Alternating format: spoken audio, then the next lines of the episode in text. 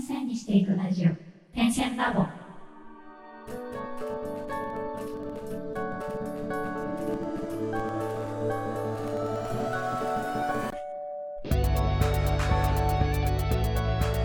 点線ラボでは毎回決まったテーマに基づいてダンサーの黒沼千春とミュージシャンの手と手が対談形式でお話をするというポッドキャストです。私たちアーティストが生の声を配信しリスナーの皆様と情報共有をすることで同じ悩みを抱えた方やお互いに手を取り合える方とつながれれば嬉しいです。もしご意見やご質問がございます場合は「ハッシュタグ点線ラボ」をつけて Twitter や Instagram にて投稿をお願いいたします。また DM やリプライも大歓迎です。それでは本日記念すべき第1回目のテーマに行ってみましょう。本日のテーマ海外で活動するための英語勉強法はいいかがですか？お二人とも 海外でうん、海外行ったことない組だから、あれですそうだね。二人で行ったことないね。二人で今ひ俺は言ったよっていう感じがすごい強かったねそうですね。俺は行ったよ。私はゼロですね。俺は行った上で全く人と喋らずに帰ってきたよ。でも、じゃあ勉強はしてない。してない。全然。それこそ、今話してる王子くんはですね帰国子女なんだよね一応、そうだね。もうほぼほぼ記憶ないんだよ。勉強なんていらない？そういつね、その、英語が思い出せるかっていうのだけが問題。私はね 猛勉強しましたおー。具体的に言うとロンドンにダンス留学をしたんだけどそのロンドンにダンス留学をする前にあのご存知の通りね一般企業に入っていて海外系の部署だったんだけど まあ海外系の部署に入ったのに TOEIC200 点台を叩き出してもう全員顔が青ざめるっていうねあのやばい新人が入ったんですけどもう TOEIC900 当たり前みたいな世界の中で1人200点がいたんで帰ってよく入れてよね、それ。確かにね。本当だよね。配属された次の日にね TOEIC の結果が発表されておー。みんなやっちゃった感がすごかったね。入っちゃったこの子みたいな。だから私は次の年からは配属される前に TOEIC の結果が分かるスケジュール組んだみたい。あ失敗です会社を変えた変えたね女だ紹介したんだ。そうだね。あとは、イギリス留学をするときに、大きく分けて語学学校に入って留学をするのと、ダンス学校とか、まあ、大学とか、そういう専門学校とかね、ちゃんとした学校に入るので、留学の仕方が違うんだけど、まずビザでね、英語の試験をある程度クリアしないと、学校に入れないっていうのが大学とか専門学校とか大学院なの。だから学校の入学許可が下りてもそっちが受からないとあ学校行けないからもう猛勉強してお金もはたき労力もはたき 血と涙と汗で英語を勉強しました。やっぱお金かけると違う。全然違う。まあ継続的にねお金をかける必要はないと思うけど私みたいに、私 IELTS っていう試験で TOEFL みたいな留学の試験。そう IELTS っていうね試験なんだけど 大文字で IELTS で IELTS イギリス圏に留学する人は絶対に受ける試験ね。えー。そう、これね、試験1回受けるだけで3万5千円するの。高いでしょ？結す構するごい。結構する。でもその試験でやっぱりパスしないと留学できないから、うんだからそれ専門のね、特攻コースみたいなのに2ヶ月だけかな、入って、うんうん。ゴールデンウィークもね、朝の8時から夜の7時までの特攻ですよ。イギリス人の先生と特攻。あとは毎週土曜日にイギリス人の先生とマンツーマンでもう特攻。うわー券3回受けて、いやでもほら当時はね、ボーナスがあったから、あ まあ、きつかったけど払えない金額じゃなかったの、当時は。そうかそうかそうか。でもアーティストはね、ちょっとピンキリだからね、なんとも言えないよね。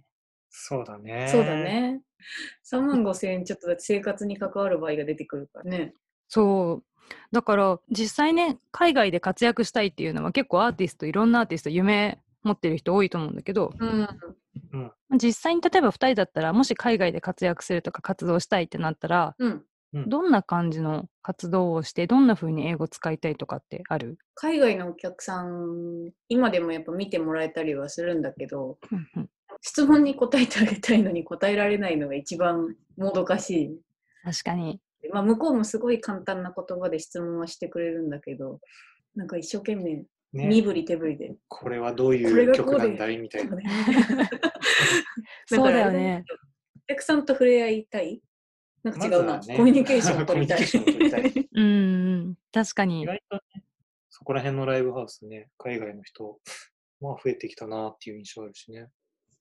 確かに手と手のあのお客さんからの質問の答えってすごい難しそうだなっていうのをねこの間うん感じたんだけど、なんでかっていうと、私が個人的に、まあ、旗揚げをしたテント線プロジェクトっていうプロジェクトで今手と手の2人も関わってももらっていて私のね舞台に手と手の2人が音楽をつけてくれてるんだけどいろんな人が「いやあの音楽良かったよ」って言ってくれてで私のホームページを見て、手と手の2人のミュージックビデオをね結構見てくれてるの。うーん、ありがたい。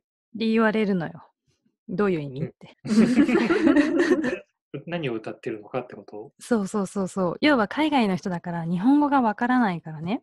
あの、そうだよね手と手のミュージックビデオの憂鬱の怪物っていうミュージックビデオなんですけど、そう、憂鬱に沈むっていう歌詞が中に入ってて、うん、これはどうやって訳したらいいんだろうって思って。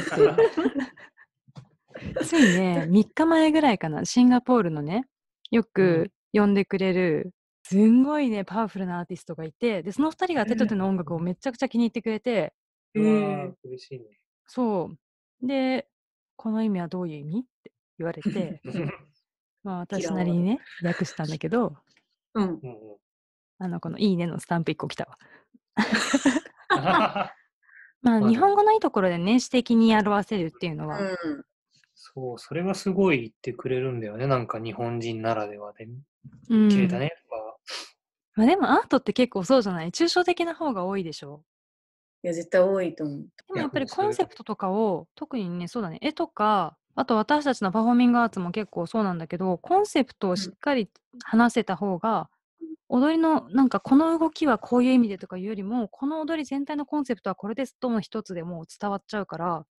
うん、確かにそういう意味で言えばその2人の音楽ってすごい詩的だからこれはこういう音楽なんです、ポーンの一つが言えたらもうお客さんとのコミュニケーションもバッチリかもしれないね。確かに。うんうん一個そういう説明があればいいね。でもやっぱりそうだね今話してて思ったのが全体的に日本人とあとそのヨーロッパのねアートの大きな違いなんだけどヨーロッパってすごい良くも悪くも理論とうんかコンセプトとかをすごい重んじるでしょ、うんうんうんうんうんうだん。から見方によっては堅苦しいとかちょっと文なんだろう学術的すぎるっていう、まあ、アカデミックみたいなね言い方になるし、日本は逆にその軸がドンってある人が意外と少ない印象がある。でもその確かわびさびみたいな言葉の美しさだったり、うんうん。そういうのはすごい感じるかな。だから例えばその海外にもしそれを持っていって表現をするとか説明をするってなった時用になんかその、いい意味でぼんやりしてるものをその言葉一つキーワード一つとかうん。何かしらで言えるものがあったら、それがもう表現をする、するというか、まあ、向こうで活躍したり、コミュニケーションを取る上での第一策かもしれないね。うんうんうんうんうんうん。なんてことを今お話ししながら思いました。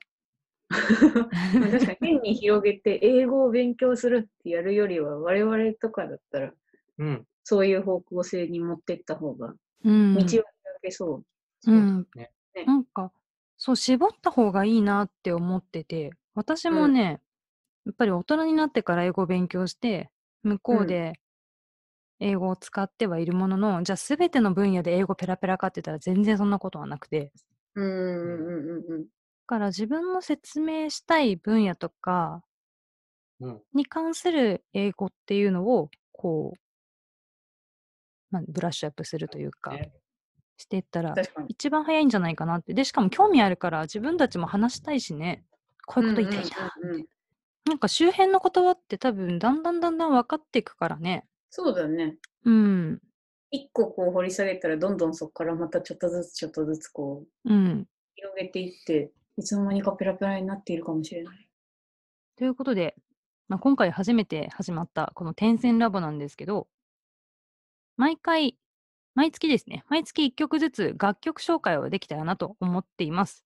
で、今月は、私たちもよくお世話になっている裏口逃亡劇というバンドなんですけど、七しという曲を1ヶ月間流したいと思うので、ぜひ聴いてみてください。では、裏口逃亡劇で七しです。